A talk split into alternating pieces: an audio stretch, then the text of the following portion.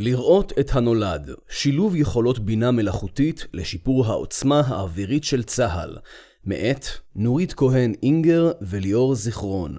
מתוך בין הכתבים, גיליון 11-12, עוצמה אווירית, יובל למבצע מוקד במלחמת ששת הימים. אין הבדל גדול בין מה שיכול להיות מושג על ידי מוח אנושי ומה יכול להיות מושג על ידי מחשב. איננו יכולים לחזות את מה שניתן להשיג כאשר מוחנו יגיע לשלב שבינה מלאכותית תשווה לו. פרופסור סטיבן הוקינג, אוקטובר 2016 מבוא במהלכה של מלחמת ששת הימים שותקו הכוחות האוויריים של צבאות ערב במסגרת מבצע מוקד. מבצע זה השפיע באופן דרמטי על המשך המלחמה, והוא אף סייע במידה רבה להשגת ההכרעה. התקפה מקדימה כזו רלוונטית גם לימינו, אך היא אינה מספקת אל מול משרת האיומים שעימם אנו נדרשים להתמודד. 50 שנים עברו מאותו המבצע ואנו מזהים כי תהליכי תכנון וביצוע ממושכים של מתקפה אווירית כפי שהתאפשרו במאה ה-20, הם לרועץ בהווה. כיום, זמן החשיפה של אויב בשטח בנוי ובסביבה אזרחית קצר יחסית, והחתימה שלו נמוכה, אדם לעומת מטוס או טנק. אלו מחייבים תקיפה במעגלים קצרים. יחד עם זאת, האויב לומד את שיטות הלחימה של צה"ל, ומתאים את עצמו בזריזות אל מול החימושים המתקדמים של צה"ל, ומציג אמצעים זולים המקדמים את מטרתו. התאמה זאת תורמת למצב שבו שבו הלחימה אינה מוכרעת והיא מתארכת לחודשים ארוכים ומתישים. למול הנשק המתפתח מבחינה טכנולוגית, אנו עדים לשימוש באמצעים פשוטים וזולים כתגובה. שוב ושוב אנו עומדים נבוכים למול ההשקעה הכלכלית הגבוהה במתקפה אווירית, למול חימושי האויב הזולים בסדרי גודל. רק לאחרונה דווח על יירוט של רחפן שעלותו 200 דולרים באמצעות טיל פטריוט שעלותו 3.4 מיליון דולר. ביקורת דומה נשמעת גם על מערכת כיפת ברזל, על כן אנו נדרשים לשינוי תפיסה מהיסוד, לא עוד מאותו הדבר. הדבר מחייב דיוק הפגיעה במטרות, מתן הדגש על עיתוי נכון, הפיכה מהירה של המודיעין למטרה, ייעול החימושים לצד שיפור ההספקים וקיצור מעגלי התקיפה.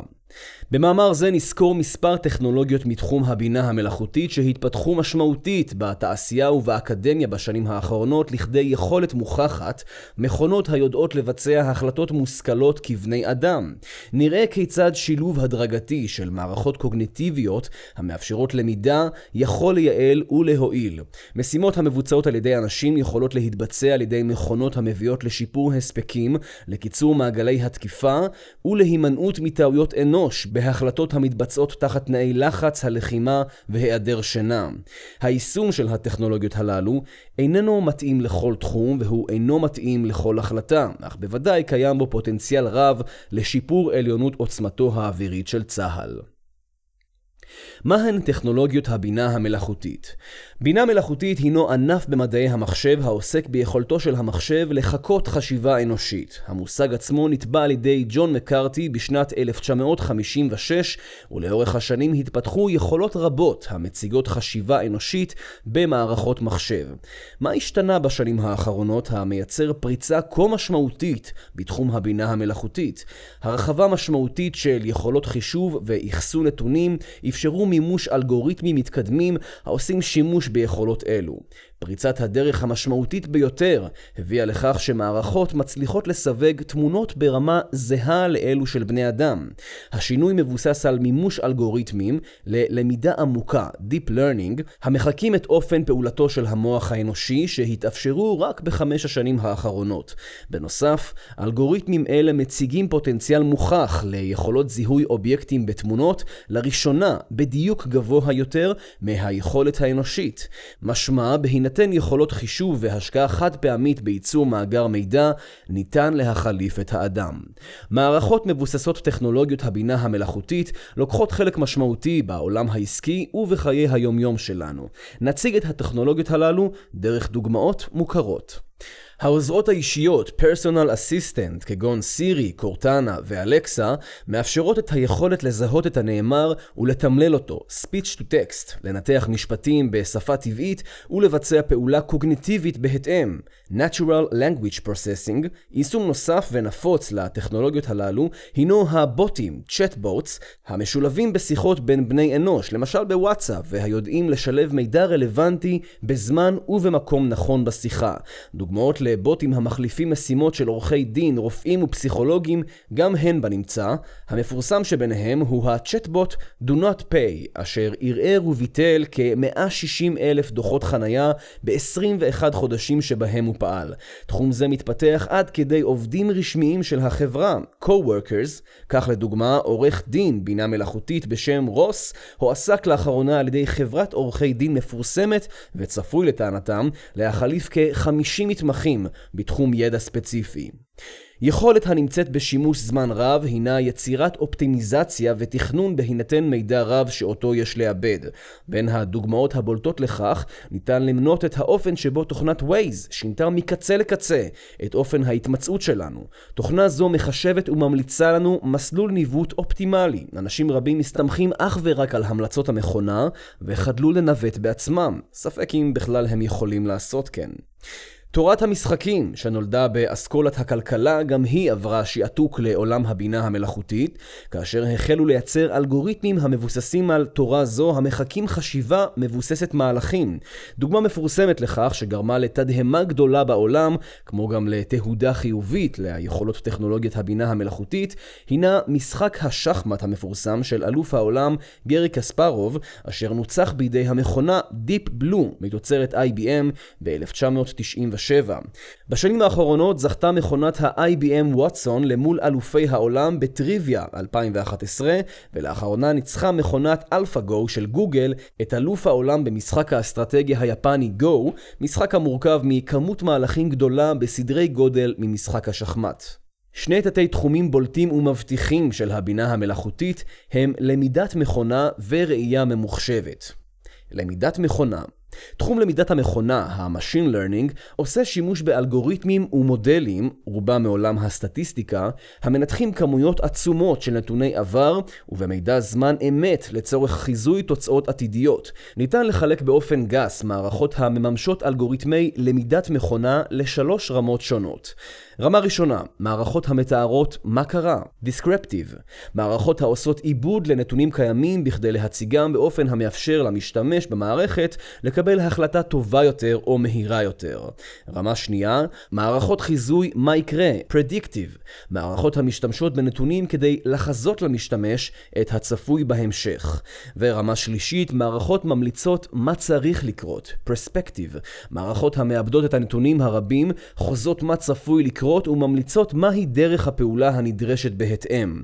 בשלב הבא, המערכות יודעות אף לפעול באופן אוטונומי, ולמעשה מחליפות את האדם בחלקים מהתהליך או בכולו.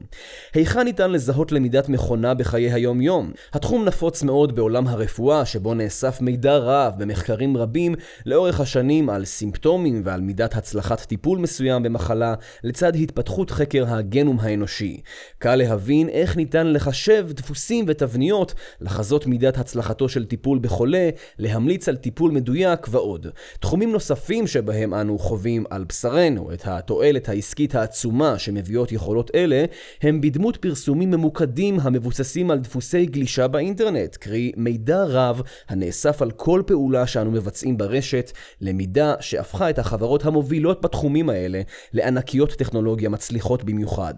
פרופסור קירה רדינסקי התפרסמה בזכות מחקריה שהצליחו לחזות התפרצות מהומות ומגפות קשות בעולם עוד לפני שהתרחשו. חברה שהקימה ושנרכשה לאחרונה על ידי eBay עשתה שימוש באלגוריתמים דומים לחיזוי העדפות צרכנים והתאמת חוויית הקנייה בהתאם. ראייה ממוחשבת תת תחום של הבינה המלאכותית שיש לו פוטנציאל עצום לתרומה ליכולות האוויריות של צה"ל, הינו הראייה הממוחשבת, Computer Vision, ענף מחקר העוסק בעיבוד אוטומטי של תמונות וידאו במטרה לחלץ מידע חזותי הטמון בהם ולפרשו. כדיסציפלינה מדעית, ראייה ממוחשבת עוסקת בתיאוריה הניצבת מאחורי חילוץ מידע מתמונות באמצעי ממוכן.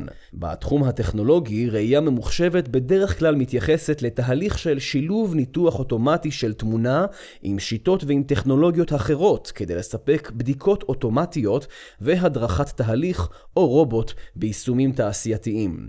תחום זה מתפתח בקצב גבוה במיוחד בעולם האזרחי והעסקי, ואנו נהנים מפירותיו באופן יומיומי. לדוגמה, חברת גוגל משקיעה בטכנולוגיה משאבים רבים. כבר לפני כחמש שנים חשפה בפנינו אלגוריתמים משוכללים המסוגלים לזהות פנים בקלות וביעילות. לגוגל פוטוס מספיקות תמונות ספורות של אדם בכדי לזהותו בדיוק גבוה במיוחד בתמונות אחרות במאגר בכל שנות חייו, אף אם הוא חלק מקהל גדול, עוטה תחפושת ואף אם הוא מופיע בצדודית.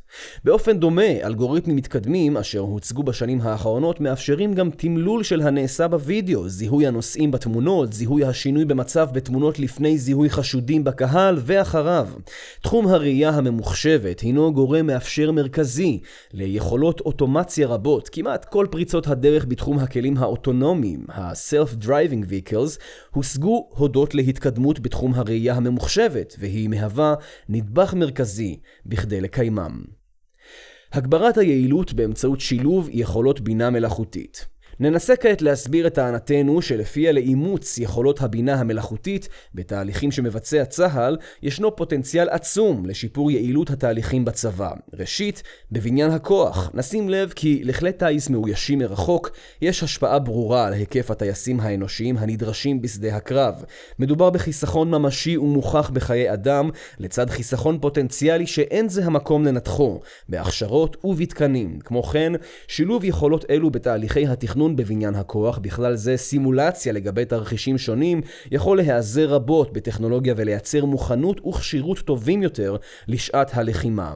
בתחום הסיוע האווירי, לאחרונה דווח על פיתוח חדשני ישראלי למסוק מאויש מרחוק לפינוי פצועים משדה הקרב.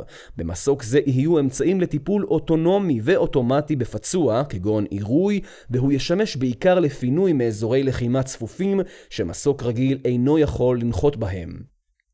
אין ספק שלמימוש כזה יש פוטנציאל אדיר בחיסכון בחיי אדם, הן של הצוות המסייע והן עבור הפצועים שיזכו לסיוע מהיר ומדויק יותר.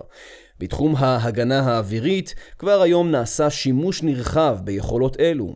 מערכת כיפת ברזל למשל הינה מערכת מתוחכמת המחליטה על סמך מידע רב המתקבל בזמן אמת כיצד לפעול. זיהוי האיום וניתוחו, מענה מדויק להסרתו של האיום ולעיתים תוך סיכון מחושב להימנע מטיפול באיום, חוסכים חיי אדם בעורף. שיפור דרמטי עשוי להיות מושג באמצעות רתימת הטכנולוגיה לתהליכי התקיפה האווירית. ננתח את התהליך ונראה כיצד טכנולוגיות לראייה ממוחשבת משתלבות בכל אחד משלבי התהליך. זיהוי אויב, תכנון התקיפה, ביצוע התקיפה והערכת תוצאות התקיפה. זיהוי מטרות ואיומים. אנחנו מזהים שתי סכמות עיקריות לזיהוי מטרות ואיומים. אחת, סיווג תמונות. שימוש בתוכנת מחשב לסיווג תמונות לצורך סריקת תאי שטח גדולים. כאשר התוכנה תזהה את האובייקט מהסוג שהוגדר לה, היא תייצר על כך התראה. שתיים, זיהוי שינויים. סכמה רלוונטית נוספת היא זו שבה תוכנת מחשב משתמשת בתמונות קודמות מאותו תא שטח כדי לזהות שינויים האופייניים לפעילות אויב בו. שתי הסכמות יכולות להיות משולבות זו בזו ולפעול בשיתוף אדם או לבדן. חשוב להבהיר כי די בשתי הסכמות הנ"ל לבדן כדי לייעל בצורה משמעותית, מכפיל כוח, את אופן פעולתם של מערכי התצפית והפענוח. המושג הבסיסי בתחום זה הוא Automatic Target Recognition, ATR, והוא נחקר מזה שנים רבות. עם זאת, פריצות הדרך בתחום למידה עמוקה מאפשרות זיהוי מטרות ברמה שאינה נופלת מיכולות הזיהוי האנושית.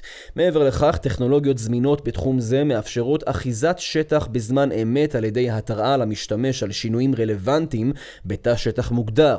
כך לדוגמה, שימוש ברחפנים הפועלים למטרות מעקב מחדד את תכנון תכנון המשימה ומעשיר את המידע המודיעיני לקראתה.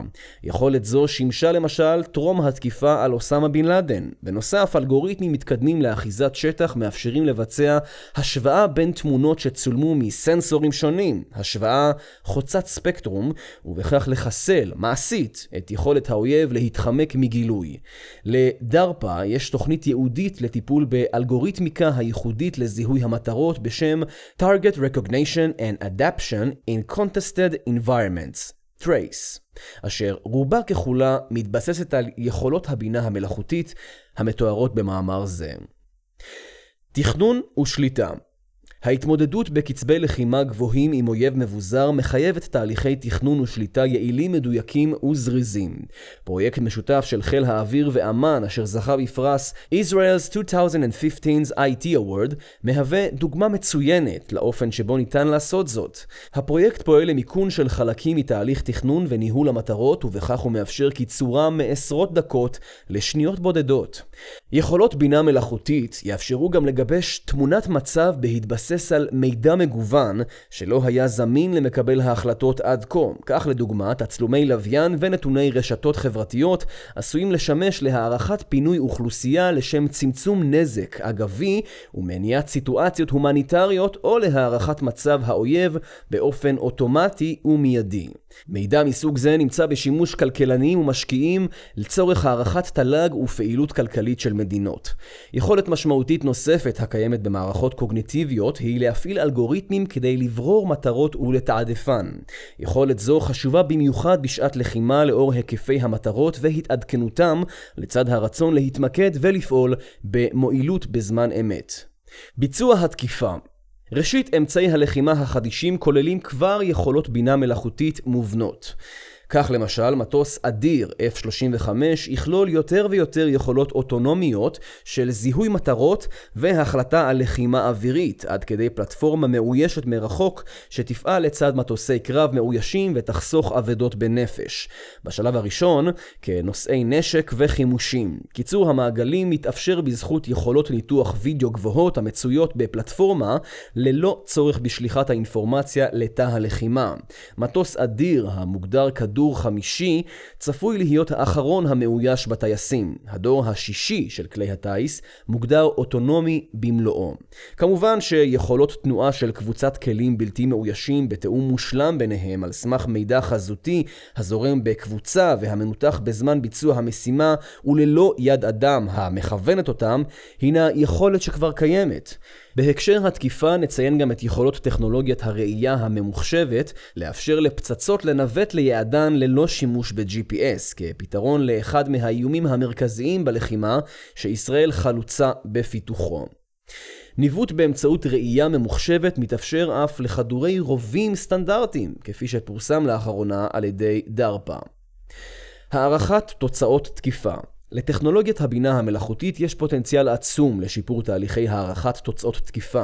תחילה נציין כי טכנולוגיה לגילוי שינויים, אשר תוארה בפרק זיהוי איומים ומטרות, עשויה לשמש לזיהוי מבנים ורכיבים שהושמדו. בנוסף, היכולת להשוות תמונות שצולמו במגוון סנסורים תייצר רובוסטיות רבה לפעולה בזמנים ובתנאי מזג אוויר מגוונים כגון סופות חול, עננות, ערפל וסערה. לדוגמה באמצעות טכנולוגיה לזיהוי שינויים המבוססת על Synthetic Aperture Radar, SAR, שנמצאה על ידי תחום המחקר של חיל האוויר האמריקאי כבעלת פוטנציאל לתת מענה לצורך זה. כמו כן, לטכנולוגיות בינה מלאכותית יש יכולת להעריך את השפעת התקיפה על האויב, ובאמצעות ניתוח של נתוני רשתות חברתיות להבין את האפקט התודעתי של התקיפה.